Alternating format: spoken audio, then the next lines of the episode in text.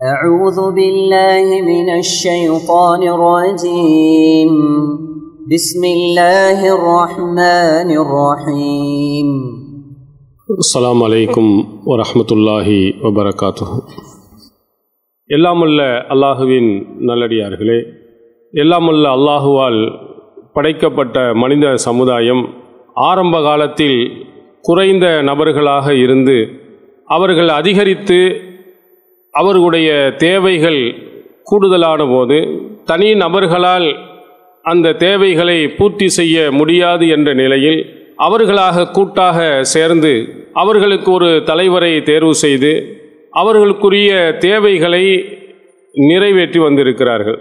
உதாரணமாக தண்ணீர் தேவை என்று சொன்னால் கிணறை வெட்ட வேண்டுமானால் ஒரு தனி மனிதனால் முடியாது.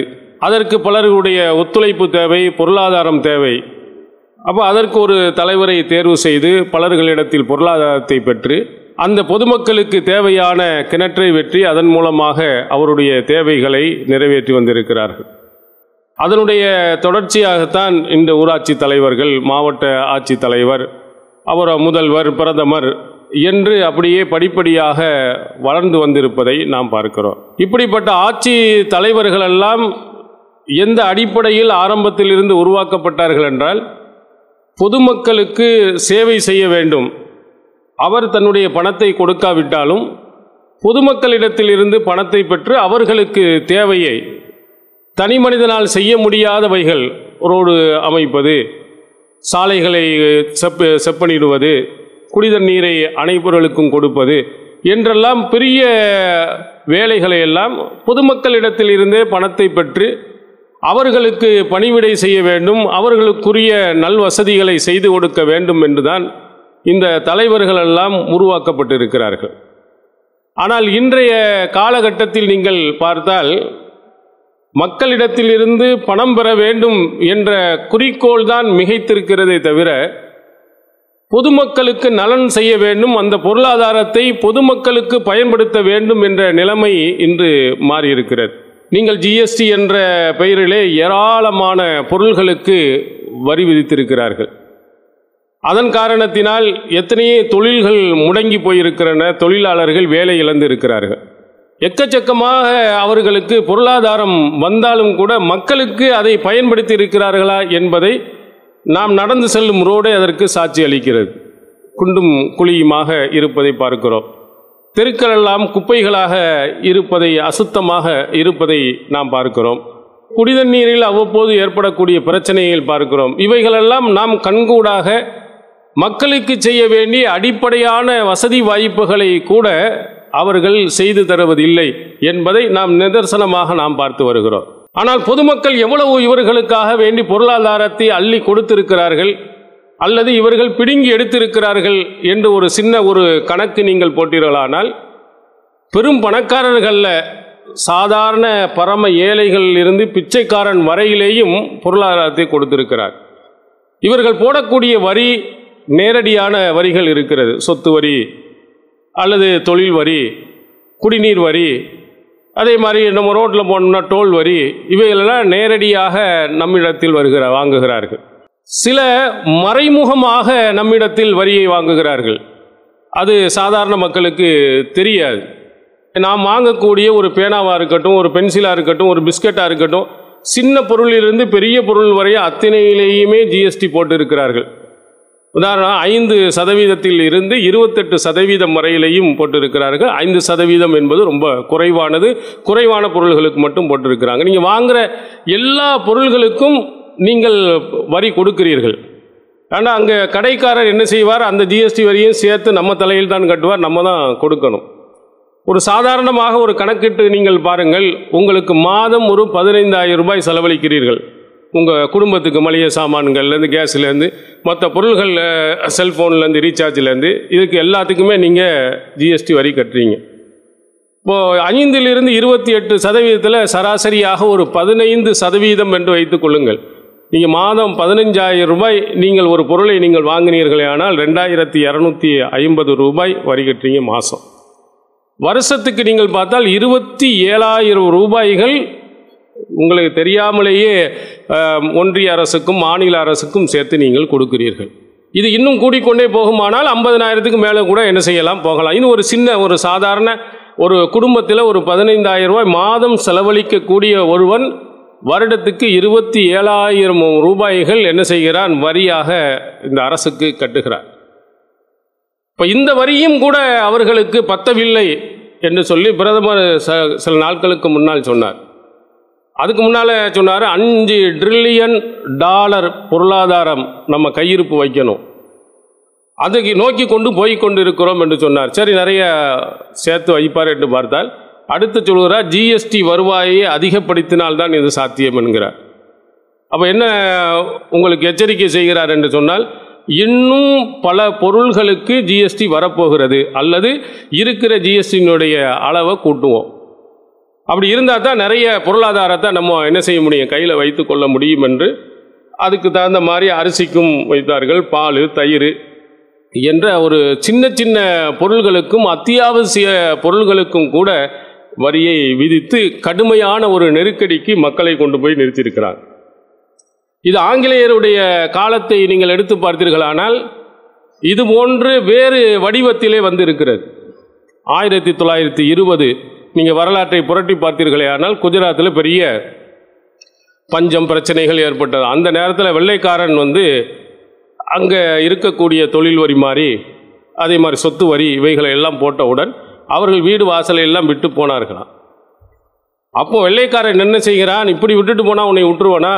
தலை வரி ஒரு குடும்பத்தில் எத்தனை பேர் இருக்கிறீங்களோ ஒவ்வொரு ஆளுக்கும் இவ்வளோ ரூபாய் நீ பணம் கட்ட வேண்டும். நீ எந்த இந்தியாவில் நீ எந்த பகுதியில் இருந்தாலும் கட்டித்தான் ஆகணும் அப்படின்னு ஒரு சட்டத்தை கொண்டு வந்தான்.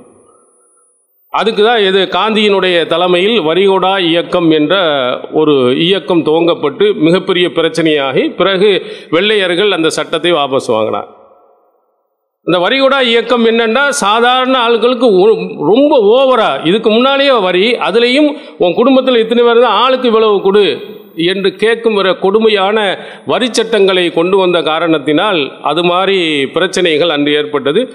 இந்தியாவை பார்த்தால் அது மாதிரி ஒரு வரிகுடா இயக்கத்தை நோக்கி போகுமோ என்ற நிலைக்கு அளவுக்கு மிக பயங்கரமான வரி வகைகளை என்ன செய்கிறார்கள் போட்டுக்கொண்டு இருக்கிறார் சரி இதை மாநில அரசுகள் போய் தடுத்து நிறுத்தி விட முடியுமா அப்படின்னு சொன்னால் மாநில அரசுகளினால் இந்தியாவில் இருக்கக்கூடிய முப்பத்தோரு மாநிலங்களும் அதோட ஒட்டி கொண்டு இருக்கக்கூடிய யூனியன் பிரதேசங்களும் சேர்ந்தாலும் ஒன்றும் செய்ய முடியாது. ஏன்னா அப்படி ஜிஎஸ்டி கவுன்சில் அப்படி அமைத்திருக்கிறாங்க.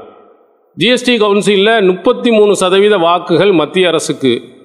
ஒன்றிய அரசு முப்பத்தி மூணு சதவீத வாக்குகள். அறுபத்தி ஏழு சதவீத வாக்குகள் தான் மாநிலம் யூனியன் பிரதேசங்கள் எல்லாத்துக்கும் சேர்த்து அறுபத்தி ஏழு ஒரு ஜிஎஸ்டியில் கவுன்சிலில் ஒரு இது பாஸ் ஆகணும்னு சொன்னான் உதாரணத்துக்கு அரிசிக்கு அஞ்சு சதவீதம் ஜிஎஸ்டி போட்டாங்க அதை நீக்கணும் அப்படின்னு ஒன்று கொண்டு வந்தாங்கன்னா நிறைவேற்ற வேண்டுமானால் குறைந்தபட்சம் எழுபத்தஞ்சு சதவீதம் வாக்குகள் வேண்டும்.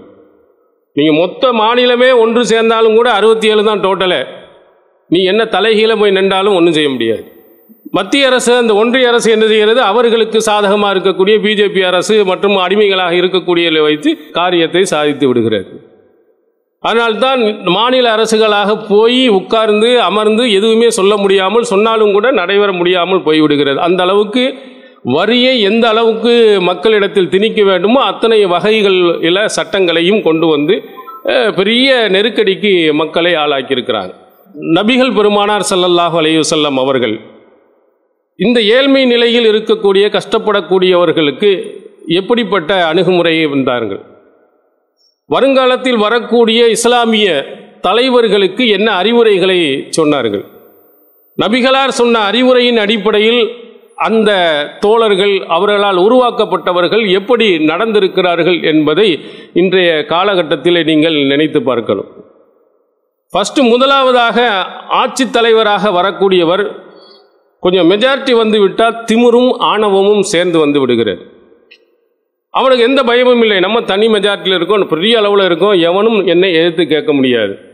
எந்த சட்டத்தையும் மீறி என்ன செஞ்சு விட முடியாது என்ற அந்த ஆணவம் அவனுக்கு உள்ளே வந்து விட்டது என்று சொன்னால் தலைகீழாக ஆடுவார். நபிகள் பெருமானார் இது மாதிரி ஆட்சித் தலைவர்களுக்கு வந்துவிடக்கூடாது என்பதற்காக மறுமையின் அச்சத்தை இறைவன் ஒரு உன்னை விட பெரியவன் இந்த மக்களை விட பெரியவன் நினைத்ததை சாதிக்கக்கூடிய அல்லாஹ் ஒருவன் இருக்கிறான். இந்த காலத்துக்கு பிறகு ஒரு மறுமை வாழ்க்கை உண்டு என்பதையும் மிக அழுத்தமாக நபிகளார் இந்த ஆட்சியாளர்களுக்கு கூறியிருக்கிறார்கள். சஹிவுல் புகாரியில் நீங்கள் பார்க்கலாம் மாமின் அப்தின் எஸ்தரி உல்லாஹ் ராயத்தன் எமூத்து யௌம யமூத் ஃபஹுவ ஹாசுல் இல்லா ஹர்ரம் அல்லாஹு அலைஹில் ஜன்னா. ஏதாவது ஒரு அடியானுக்கு அல்லாஹு ஒரு பொறுப்பை கொடுத்து அவன் இறக்கின்ற அந்த நேரத்தில் அந்த பொறுப்பிலே ஏமாற்றியவனாக மோசடி செய்தவனாக மரணித்து விட்டான் என்றால் அவனுக்கு சொர்க்கம் ஹராம் அப்படின்னு நபிகளார் அவர்கள் குறிப்பிடுகிறார். அல்லாஹ் ஹராம் ஆக்கிடுவான். உனக்கு ஒரு பொறுப்பை கொடுத்து ஒரு ஆட்சி தலைமையை கொடுத்து அந்த ஆட்சி தலைமையிலே நீ கொடுத்த வாக்குறுதி மக்களுடைய நலன் இவைகளையெல்லாம் பேணாமல் உனக்கு மட்டுமே நல்லா இருக்குன்னு நீ நினைத்து வாழ்ந்தால் மறுமையில் உனக்கு சொர்க்கம் கிடையாது. ஒரு மூமினாக அல்லாஹுவை நம்பியவனாக இருக்கக்கூடியவனுடைய மிகப்பெரிய ஒரு ஆசை சொர்க்கம். அது நிரந்தரம் இதைவிட மிகப்பெரிய இன்பங்கள் நிறைந்தது. அது உனக்கு கிடையாது. மனதில் ஆழமாக பதிய வச்சுக்க. அல்லாஹ் உனக்கு பொறுப்பை கொடுத்தானே ஆனால் அந்த பொறுப்பில் ரொம்ப கவனமாகவும் அக்கறையுடன் நீ நடக்க வேண்டும் என்பதை இந்த செய்தியின் மூலம் ஆட்சியாளருக்கு எச்சரிக்கை செய்தார்கள். இன்னொரு செய்தி சஹி முஸ்லிமில் நாம் பார்க்கிறோம். அல்லாஹ் ஒரு பொறுப்பை கொடுத்து விட்டு வலா யஜ்ஹதுலஹும் வலா யன்சஹ். அவர்களுக்காக எந்த முயற்சியும் அவன் எடுக்கவில்லையானால் அந்த மக்களுக்காக நலம் நாடவில்லையானால் இல்லாலம் எதுகுல் மாஹுல் ஜன்னா. அந்த மக்களெல்லாம் சொர்க்கத்துக்கு போகும்போது இவன் போக முடியாது என்று சொன்னார்கள். நீ ஆட்சிக்கு வந்ததற்கு பிறகு அந்த மக்களுக்காக வேண்டி என்ன செய்ய வேண்டும்? முயற்சி செய்யணும். அந்த மக்களுடைய நலனுக்கு நீ அக்கறை காட்ட வேண்டும். அந்த அக்கறை நீ காட்டவில்லையானால் பொறுப்பு வந்தவொன்னே நல்லா சொகுசா நல்லா அமர்ந்து கொண்டு எல்லா இன்பத்தையும் நீ பெற்றுக்கொண்டு மகிழ்ச்சியாக நீ இருந்து கொண்டு பொதுமக்களுக்கு அந்த மக்களுக்கு எந்த நலனையும் நீ நாடவில்லை. ஆனால் அதற்காக நீ முயற்சி எடுக்கவில்லை என்று சொன்னால் உனக்கு சொர்க்கம் கிடையாது. அவங்க அந்த மக்கள் கஷ்டப்பட்டவன்லாம் சொர்க்கம் போவான். நீ போக முடியாது. சஹில் முஸ்லீமில் இன்னொரு செய்தியை நாம் பார்க்கிறோம். நபிசல்லா அலிவசல் அவர்கள் அல்லாவிடத்தில் பிரார்த்தனை செய்கிறார்கள். அல்லாஹ் யாருக்காவது ஒரு பொறுப்பை கொடுத்து விட்டு ஃபஷக்க அலைஹிம் அவர்களிடத்தில் இவன் கடுமையாக நடந்தாரே ஆனால் ஃபஷ்குக் அலைஹிம். யாழ்லா நீ அவன் மீது கடுமையாக நீ நட. ஒருவனுக்கு பொறுப்பை கொடுத்து ரஃபாக பிஹிம். அவரிடத்தில் மென்மையாக அவன் நடந்து கொள்வானேயானால் ஃபர்ஃபுக் பிஹிம். அவரிடத்தில் இறைவா நீ மென்மையாக நடந்து கொள். இந்த கொடுமையாக நடக்கக்கூடிய கொடுங்கோல மன்னருக்கு உன்னுடைய வேதனையை எனக்கு நீ கடுமையை காட்டு என்று நபி சொல்லா அலி சொல்லாம் அல்லாவிடத்தில் பிரார்த்தனை செய்கிறார் இதெல்லாம் ஆட்சித்தலைவர்களுக்கு எதிராக நபிகள் பெருமானார் செய்த எச்சரிக்கைகள். நீ சாதாரண ஒன்றாக நினைக்காதே அல்லாஹ் பிடித்தான் என்று சொன்னால் உன்னால் தாங்கிக் கொள்ள முடியாது. அதனால் தான் ரசூசல்லா அலிசல்லா அவர்கள் சொன்னதாக ஆ இதுபின் அம்ரு அலி அல்லான் அவர்கள் குறிப்பிடுகிறார் சஹி முஸ்லீமில் இடம்பெறுகிறது இந்த மனிதர்களே ரொம்ப கெட்டவை இன்ன ஷர்ர ரியாய் அல் ஹுத்தமா. இந்த பொறுப்பாளர்களாக ஆட்சித் தலைவராக வந்திருப்பவர்கள் ரொம்ப மோசமானவன் யார் என்றால் கல் நஞ்சக்காரன். வையாக்க அந்த கூன மின்ஹும். அந்த கல் நெஞ்சக்காரனை போன்று நீ ஆகிவிடாதே. இரக்கம் உள்ளவனாக அந்த மக்களின் மீது அன்புள்ளவனாக நீ மாறு என்று நபிகள் பெருமானார் அவர்கள் குறிப்பிட்டிருக்கிறார். நீங்கள் பார்க்கிறீர்கள் என்று வரியினுடைய கொடுமை எந்த அளவுக்கு வந்தால் அவசர சிகிச்சை பிரிவில் ஒருவன் இருக்கிறான் ஐசியூவில் இருக்கிறான். அங்கே மீட்ரு வட்டி மாதிரி மணிக்கணக்கில் ரேட்டை கேட்பான். அவனுக்கும் ஜிஎஸ்டி போடுகிறார். எவ்வளோ கொடுமை என்று பாருங்க.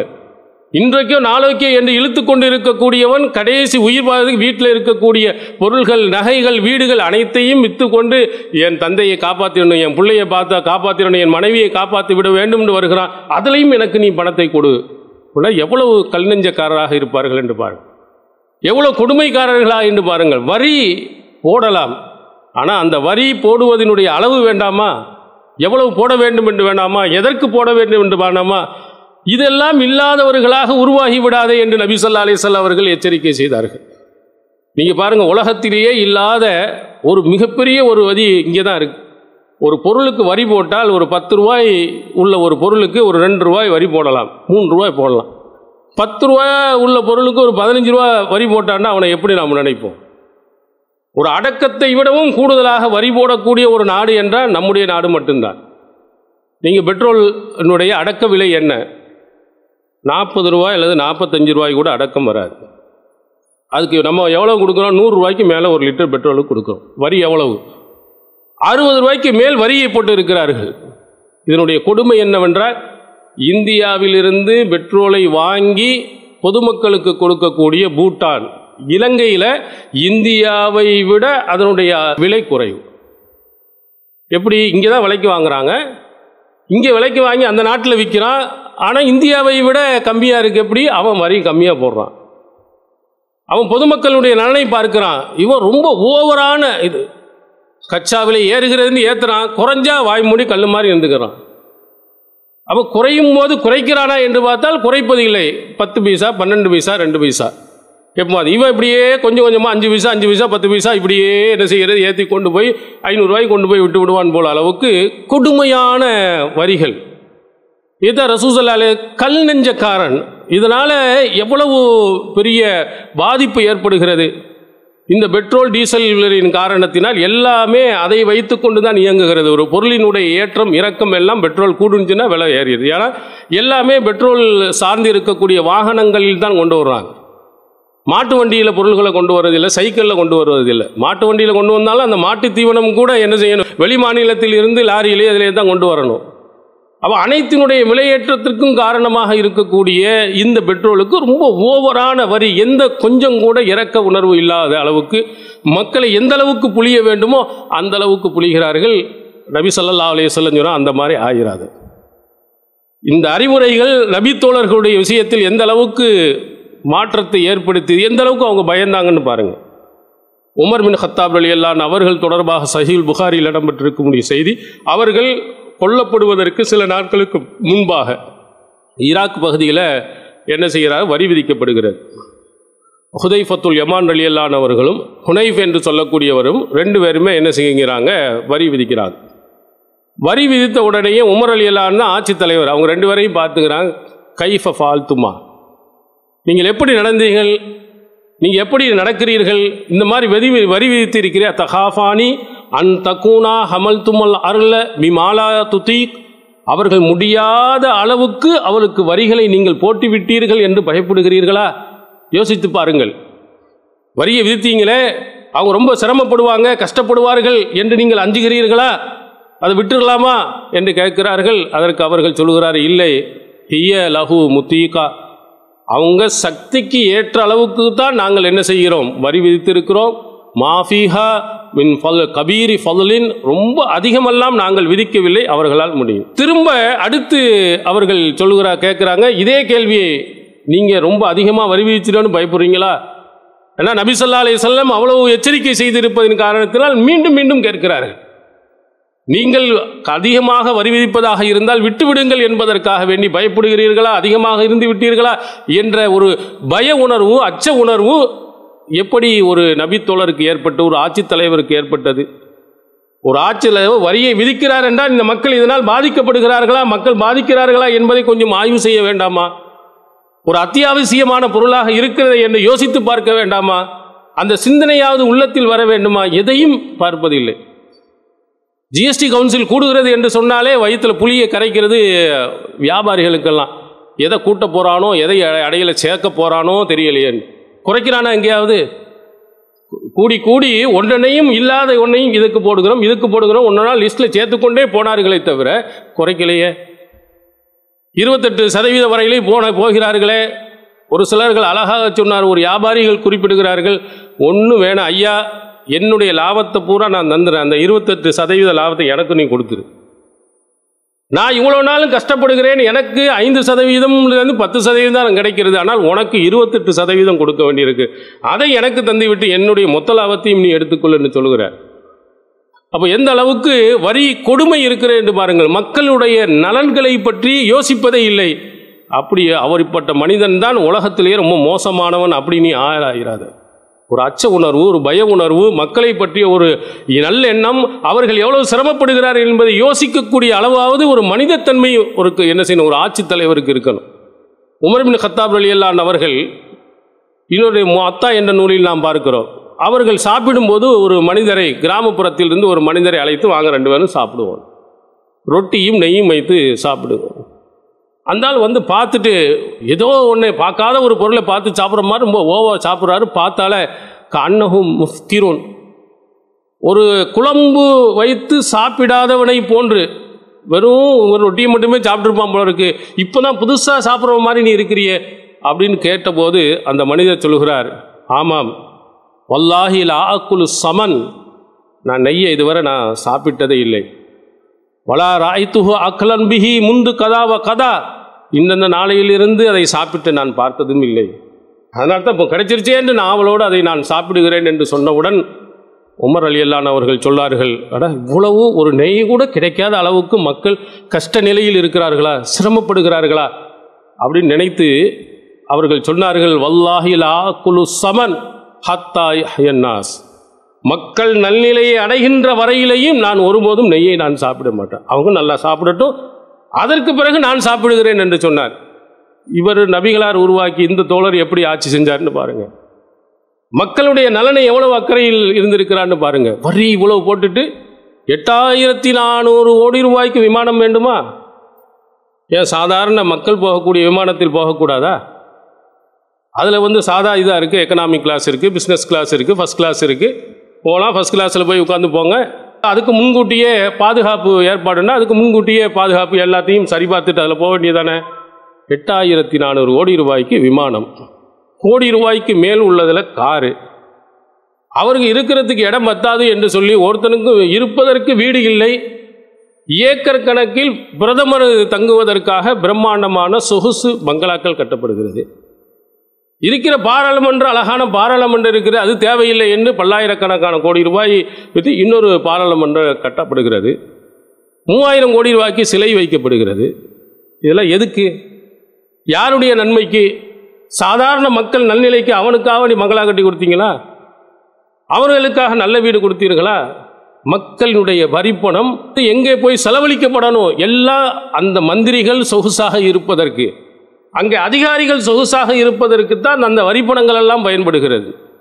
நபிகளாரும் ஒரு அழகான திட்டத்தை கொண்டு வந்தார்கள் ஜக்காத் என்ற திட்டம். அவர்கள் சொன்ன அந்த வார்த்தையை நீங்கள் படித்து பாருங்கள். சஹீல் புகாரியில் இடம்பெறும் தூஹது மின் அகனியாயிகும் துரத்து இலா ஃபுகராயிகும் அவர்களில் உள்ள பணக்காரர்களிடத்தில் இருந்து பெற்று ஏழைகளுக்கு கொண்டு போய் சேர்க்கப்படாது. வரியை வசூல் பண்ணு. செல்வந்தர்களிடத்தில் ஜக்காத்தை வசூல் பண்ணு. ஆட்சியாளருக்கா நீ சாப்பிட்றாத. அந்த பணக்காரரிடத்தில் எடுத்து அப்படியே கொண்டு போய் ஏழை கொண்டு போய் சேர். இது இஸ்லாம் சொன்ன சட்டம். நபிகளார் காட்டி தந்த வழிமுறை இல்லாதவன் கஷ்டப்படக்கூடியவன் ஏழையாக இருக்கக்கூடியவனுக்கு வரக்கூடிய வருவாயிலிருந்து பணம் அங்கே கொண்டு போய் கொடுக்கணும். இவன் பிச்சைக்காரனுக்கும் சேர்த்து வரியை போட்டால் எப்படி யாருக்கு போய் கொடுக்க போகிறார்கள்?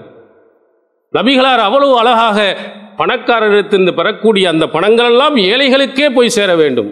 திருக்குரான் அழகாக சொல்கிறது எட்டு சாரார்கள் அவர்களுக்கு மட்டும்தான் ஜக்காத்தே கொடுக்கணும். வேற யாருக்கும் அந்த ஜக்காத்து பணம் என்ன செய்யணும் செலவழிக்கப்படக்கூடாது.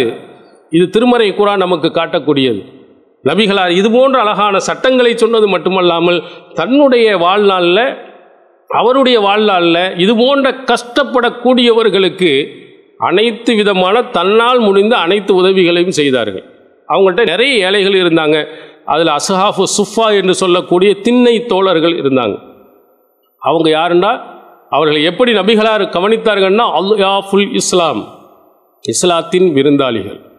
அவங்க சாதாரண ஆள் கிடையாது. இஸ்லாத்துக்கே விருந்தாளிகள். அந்த ஏழைகளை நபிகளார் எப்படி பார்த்தார்கள்னா ஒரு இஸ்லாமியனாக இருக்கக்கூடியவனுடைய ஒரு சிறந்த ஒரு விருந்தாளியாகவே வைத்து அவர்களை பார்த்தார்கள். அவங்களுக்கு லா ஊன இலா அகலின் வலா மாலின் வலா அலா அகதின் அவங்களுக்கு போய் சேர்ந்து இருப்பதற்கு ஒரு குடும்பம் கிடையாது சொத்துக்கள் கிடையாது வேறு யாருமே கிடையாது. ஒரு தனி நபர்களாக இருந்த நிறைய நபர்கள் நபிகளாரிடத்தில் வந்து இருந்தாங்க. நபிகளார் அழகான மாடாதி மாளிகையை கட்டிக்கொண்டு ஐம்பது ஆயிரம் பேர்கள் வந்து பாதுகாப்பு துறையில் இருந்து கொண்டு என பல லட்சம் ரூபாய்க்கு கோட்டை மாட்டிக்கொண்டு நல்ல வகை வகையான உணவுகளை சாப்பிட்டு கொண்டு இருந்தார்களா அந்த ஏழைகளுக்கு தான் முதல்ல கொடுத்தாங்க. இதா அத்தத்துஹு சதகத்துன் ஃபபாச இலையும் லம் நாவல் மின்ஹா செய்யா ஒரு தர்ம பொருள் ஏதாவது வருமானால் நபி சொல்லா அலிசல்ல அவர்கள் அந்த ஏழை தோழர்களாக இருக்கக்கூடியவர்களுக்கு அனுப்பி வச்சிருவாங்க. அதிலிருந்து ஒன்றையும் அவர்கள் எடுத்துக்கொள்ள மாட்டாங்க. கொடுப்பது நபிகளாருக்கு வருவது நபி சொல்லா அலிசல்லம் அவர்களுக்கு. அதை அவங்க எடுத்துக்கிறதில்ல. தர்ம பொருளை நம்ம சாப்பிடக்கூடாது. அதனால் டோட்டல் அத்தனையுமே அங்கே போய் கொடுத்துருவாங்க. அன்பளிப்பு வரும்போது அவர்களையும் அழைத்து யா அபாஹர் அபுஹுரைராவே அந்த அசாப் சுபாவை எல்லாம் அழைத்து வாருங்கள் என்று எல்லாரும் சேர்ந்து சாப்பிடுவார் இது ஒரு ஆட்சி சிறந்த ஒரு ஆட்சித்தலைவர் வருமானம் இல்லை. அந்த கஷ்டத்தில் அவர்களும் சேர்ந்து பங்கிட்டார்கள். கஷ்டப்படுபவனுக்குரிய எல்லா வழிமுறைகளையும் ஏற்படுத்தி கொடுத்தார்கள். நபிசல்லா அலிசல்லா அவர்கள் சொன்னார்கள் புகாரில் நீங்கள் எடுத்து பார்க்கலாம். மண் காணலகு இந்தஹு தாமு இஸ்னைன் இரண்டு பேருக்கு உள்ள ஒரு உணவு ஒருவரிடத்தில் இருந்தால் ரெண்டு பேர் நீங்கள் சாப்பிடுவதாக இருந்தால் பல் எதுஹப் இஸ்தாலிசின் மூணாவதாக இவரை அழைத்து செல்லுங்க மூணு பேருக்கு உணவு இருந்தால் நாலாவதாக இவரை கூட்டிட்டு போங்க. தன்னிடத்தில் இருந்த கஷ்டப்பட்ட அந்த ஏழை தோழர்களுக்கு வசதி படைத்தவர்களை அழைத்து இவர்களுக்கெல்லாம் உணவு கொடுப்பது உங்கள் மீது கடமை என்று கொடுத்தாங்க அது மாதிரி உணவு ஏற்பாடுகளை அந்த கஷ்டப்பட்ட ஏழைகளுக்கு நபிகளார் அவர்கள் தன்னுடைய வாழ்நாளில் இருந்தபோது அத்தனையும் செய்து கொடுத்தவர்கள். இப்படி செய்கிறார்களா? இந்த மாதிரி ஏழைகளுக்காக இப்போ இருக்கக்கூடிய சாதாரண ஒரு கவுன்சிலரை நீங்கள் பாருங்கள். அவன் இனோவா காரில் போவான். முன்னாடி நடந்து போயிட்டு இருந்தவர் கவுன்சிலர் பதவி வந்தால் பல கோடி ரூபாய் அவருக்கு அதிபதி ஆகிறாரு இந்த உலகத்துக்கே இந்த மூமின்களுக்கே தலைவராக திகழ்ந்தவர்கள் அன்றைய மக்கா மதினாவிலாம் ஆட்சித் தலைவராக திகழ்ந்த நபிசல்லா அலி செல்லம் அவர்கள் அப்படி நடக்கலையே? பல கோடி ரூபாய்களை சேர்த்து வைக்கலையே? அப்படி சேர்த்து இருந்தாலும் கூட அனைத்தும் ஏழைகளுக்கு என்று சொன்னாங்க மா தரக்குனாகும் சதக்கா. நாங்கள் விட்டு சென்ற அனைத்தும் தர்மமாகும் அது ஏழைகளுக்கு உரியது என்று சொன்னாங்க. அப்படியே ஏதாவது இருந்துட்டா கூட ஏழைகளுக்கு கொடுத்து விடுங்கள் என்று நபிசல்லா அலிசல் அவர்கள் சொன்னார்கள். யாருக்கும் சொந்தம் பந்தம் உறவுகள் என்று பார்க்காமல் கஷ்டப்படுபவர்களுக்கு கொடுத்தாங்க. ஒரு தடவை நபிசல்லா அலிசல்லமுடைய அன்பு மகள் ஃபாத்திமார் அலி அல்லா அவர்களும் அலி அலி அல்லான் அவர்களும் ரசூசல்லா அலிஸ்லாம் வருகிறார்கள். புகாரி முஸ்னத் அகமது போன்ற நூலில் பதிவு செய்யப்பட்டிருக்கிற அவங்க வந்து கேட்குறாங்க எனக்கு இந்த மாவு அரைப்பதில் கையெல்லாம் வெந்து போயிடுச்சு ரொம்ப கஷ்டப்படுகிறேன். வேலை செய்வதற்கு ஒரு அடிமை எனக்கு கொடுங்கள். அடிமைகள் கிடைச்சிருக்காங்க அந்த நேரத்தில். தன்னுடைய மகள் வந்து கேட்குறாரு கையெல்லாம் உண்மையிலேயே கஷ்டப்பட்டவர்கள் உழைத்து கைகாலெல்லாம் மரத்து போய் இருக்கிறது எனக்கு ஒரு வேலைக்காரர் இருந்தால் உதவியாக இருக்குமே ஒரு அடிமையை தாருங்கள். அப்போ ரசுல்லா லா ஊத்தி கும் நான் உங்களுக்கு நான் தரமாட்டேன். கண்டிப்பாக உங்களுக்கு இந்த அடிமைகள் தரமாட்டேன். வாதவு அகல சுஃபா தலவ்வா புத்தூனகும் மினல் ஜூ. இந்த ஏழை தோழர்களாகி இருந்த இந்த அசாவு சுஃபா என்று சொல்லக்கூடிய திண்ணை தோழர்களுடைய வயிறுகள் ஒட்டி பசியின் காரணத்தினால் ஒட்டியிருக்கும் நிலையில் நான் இவர்களை உங்களுக்கு தரமாட்டேன். இந்த அடிமைகளை விற்று அவர்களுடைய பசியை போக்குவதற்கு முதலிடம் நான் கொடுப்பேன். உங்களுக்கு தரமாட்டேன் என்று மறுத்துவிட்டார்கள். பெத்த புள்ள வருகிறார்கள். அவரை விட அவர்களை விட ஏழ்மை நிலையில் கஷ்டப்பட்டு கொண்டிருக்கக்கூடியவருக்கு முதலிடம் என்று பிள்ளைகளுக்கு எதுவுமே கொடுக்கல. மற்ற மக்களுடைய நலனை நாடினார்கள். இது ஒரு சிறந்த ஒரு தலைவர். ஒரு நல்ல தலைவர் எப்படி நடக்க வேண்டும் என்பதற்கு நபிகள் பெருமானார் அவர்கள் ஒரு முன்னுதாரணம் அவருடைய அறிவுரை ஒரு முன்னுதாரணம். அதற்கு பிறகு ரசூசல்லா அலி வஸல்லம் ஒரு காலகட்டத்தில் அல்லாஹ் செல்வத்தை கொடுக்கிறான் பசியும் பட்டினியிலும் நிறைந்த கடைசி காலகட்டம் ஒரு செழிப்பு வருகிறது. அப்போ நபிகளாரினுடைய அழகான ஒரு அறிவிப்பை நீங்கள் பாருங்கள். ரசூசல்லா ஆனா அவுலா பில் மின் அன்புசிகிம் நான் மூமின்களுக்கு அவருடைய உயிரை விடவும் நான் மேலானவன். என் கீழே இருக்கக்கூடிய இந்த நன்மக்களுக்கு என் உயிரை விடவும் மேலாக அவர்களை நேசிக்கிறேன். வமன் துஃபிய மினல் முஃமினீன். மூமின்களில் யாராவது இறந்து வ தரக்க தைனன் கடனை விட்டு சென்றார் ஃப அலைஹி கலாவுகு அந்த கடனை நிறைவேற்றும் பொறுப்பு என் மீது உள்ளது என்று சொன்னார் யாம வாங்கிட்டு எதையோ செலவழிச்சிட்டு போறான். அந்த செலவழித்த அந்த மூமின் கடனாளியாக போய்விடுவான் என்று சொன்னால் இந்த அரசு அதனுடைய கடனை நிறைவேற்றும் என்று சொன்னார். இங்கே பார்த்தீர்களா? இந்த நாட்டிலே நீங்கள் பார்த்தீர்களா?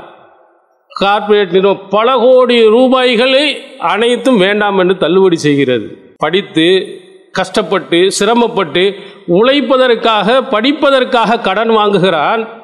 அவனுடைய கடனை தள்ளுபடி செய்யுங்கள் என்றால் அதெல்லாம் முடியாது. ஒரு சாதாரண கீழ்நிலையில் இருக்கக்கூடியவன் வசதி வாய்ப்பு இல்லாதவன் வங்கியிலே கடன் வாங்கி படிக்கிறான் அந்த கடனை தள்ளுபடி பண்ணுங்கன்னா ம், அது முடியாது. கார்ப்பரேட் நிறுவனங்களை லட்சக்கணக்கான கோடிகள் தள்ளுபடி செய்கிறார்கள். நீ யோசித்து பாருங்கள். நபி அலி அலைஹி அவர்கள் என்ன சொன்னார்கள்? நீ கடனை விட்டு சென்றால் அல்லாஹ் கொடுத்திருக்கிறார் உன் கடனை இந்த அரசு நிறைவேற்றும் என்று சொன்னார்கள். அமன் தரக்க மாலன் செல்வத்தை நீ விட்டு சென்றால் வழி வரசத்திகி அவருடைய குடும்பத்தினர்களுக்கு வாரிசுதாரர்களுக்கு போய் சேரும் என்று நபிகளார் சொன்னார். உன் பணத்தை நான் எடுக்க மாட்டேன். அது உன் சொந்த பந்தம் குடும்பத்துக்கு போகும். நீ கடனை விட்டு சென்றவனாக இருந்தால் அரசு அதை நிறைவேற்றும் என்று சொன்னார். இது உண்மையாக குடிமக்களின் மீது அக்கறை கொண்டுள்ள ஒரு தலைவர். இது மாதிரி தலைவர்கள் உருவாகணும். இது மாதிரி தலைவர்களுக்கு நாம் என்ன செய்ய வேண்டும்? ஓட்டு போட வேண்டும். அதுபோன்ற நிலையில் இருப்பவர்களை உருவாக்க வேண்டும். இப்படி உருவாக்கினால் இந்த சமுதாயம் இந்த உலகத்தில் நன்னிலையை அடையும். அப்படி இல்லை என்று சொன்னால் கொடுங்கோல் மன்னர்கள் ஒரு காலத்தில் வாழ்ந்தார்களே அது போன்ற ஒரு சூழ்நிலை என்ன செய்யும்? ஏற்படும். ஒரு நல்ல ஆட்சித் தலைவர் எப்படி இருப்பார்? ஒரு ஆட்சித் தலைவர் மக்களிடத்தில் எப்படி அணுக வேண்டும் அந்த மக்களிடத்திலிருந்து எந்த விதமான வாசகங்கள் வெளிவர வேண்டும் என்பதை ஒரு சின்ன விஷயத்தில் நபிகளார் குறிப்பிட்டிருக்கிறார்கள். சஹி முஸ்லீமில் இடம்பெறுகிறது. ஹியார் ஐமத்திக்கும் அல்லதீன தொஹைபூனகும் ஒய்ஹைபூனக்கும் உங்களுடைய சிறந்த தலைவர் யார் என்று சொன்னால் அவர்களை நீங்கள் விரும்புவீர்கள் அவர்கள் உங்களை விரும்புவார் நீங்கள் அவர்களுக்காக பிரார்த்தனை செய்வீர்கள் அவர்கள் உங்களுக்காக பிரார்த்தனை செய்வார்கள். இவன் நல்ல தலைவன். ச எவ்வளோ அழகான நமக்கு தலைவராக என்னென்ன வசதிகள்லாம் செஞ்சு தர்றார். அல்ல அவருக்கு வந்து நிறைய வாழ்நாளை கொடுக்கணும் இன்னும் நிறைய செய்யணும்னு நம்ம துவா செய்வோம். அவரும் நம்ம எங்களுடைய மக்கள் எவ்வளவு அன்போடும் நன் பாசத்தோடும் நடக்கிறாங்க எவ்வளோ அழகான முறையில் நடந்து கொள்கிறார்கள் என்று அவரும் அந்த குடிமக்கள் மீது அன்பையும் பாசத்தையும் காட்டுவார். இப்படி இருந்துச்சுன்னு சொன்னால் அவன் தான் நல்ல தலைவன். சிறாரு ஐமத்திக்கும் அல்லதீன துபுகு இலூனகும் எபுகு இலூனக்கும். கெட்ட தலைவன் யார் என்று சொன்னால் நீங்கள் அவர்களை வெறுப்பீர்கள் அவர்களும் அவங்கள வெறுப்பார் என்னடா இப்படி கொடுமையான வரிகளை போட்டு இது பண்ணுறானே அப்படி நீங்கள் வெறுப்பீர்கள் அவங்க. எதை போட்டாலும் ஆர்ப்பாட்டம் பண்ணுறான் எதை சொன்னாலும் கேட்க மாட்டேங்கிறான்னு அவன் நினைப்பான். இப்படி இருவர்களுமே மாறி மாறி இவர்கள் அவர்களை குறை சொல்ல அவர்கள் இவர்களை குறை சொல்கிற அளவுக்கு இருந்தால் அவன் தான் கெட்ட தலைவன். இவர்கள் அவர்களை சவிப்பார்கள் அவர்கள் இவர்களை சவிப்பார்கள். இவர்தான் மோசமான தலைவர்கள்னு நபி சொல்லா அலிசல் அவர் சொன்னாங்க ஒரு தலைவன் நல்ல தலைவன் என்று சொன்னால் மக்கள் அவனை நல்ல தலைவன் என்று பாராட்ட வேண்டும் பேச வேண்டும். அவனுக்காக பிரார்த்தனை செய்ய வேண்டும். அப்படிப்பட்ட ஒரு தலைவராகத்தான் என்ன செய்யணும்? நல்ல தலைவர்கள் உருவாக வேண்டும். இதே நபிகளார் அவர்கள் நல்ல தலைவருக்கு இலக்கணமாக சொல்லியிருக்கிறார்கள். அதுபோன்ற ஒரு தலைவர்கள் எங்கே ஆட்சி தலைவராக இருந்தாலும் சரி அல்லது ஜமாத்தில் இருக்கக்கூடிய தலைவராக இருந்தாலும் சரி கட்சியில் இருக்கக்கூடிய தலைவராக இருந்தாலும் சரி யாராக இருந்தாலும் மக்களிடத்தில் நன்மதிப்பை பெற வேண்டும். அந்த நன்மதிப்பை பெற்றவர்கள் தான் சிறந்தவர்கள் என்று சொன்னாங்க. குடும்பத்தில் கூட ரசூசல்லா அலிசல்லாம் ஹைருக்கும் ஹைருக்கும் லி அகலி அன ஹைருக்கும் லி அகலி என்று சொன்னார்கள். உங்களிலே சிறந்தவர் என்னுடைய குடும்பத்தில் சிறந்தவர். நான் என்னுடைய குடும்பத்தில் சிறந்தவனாக இருக்கிறேன்.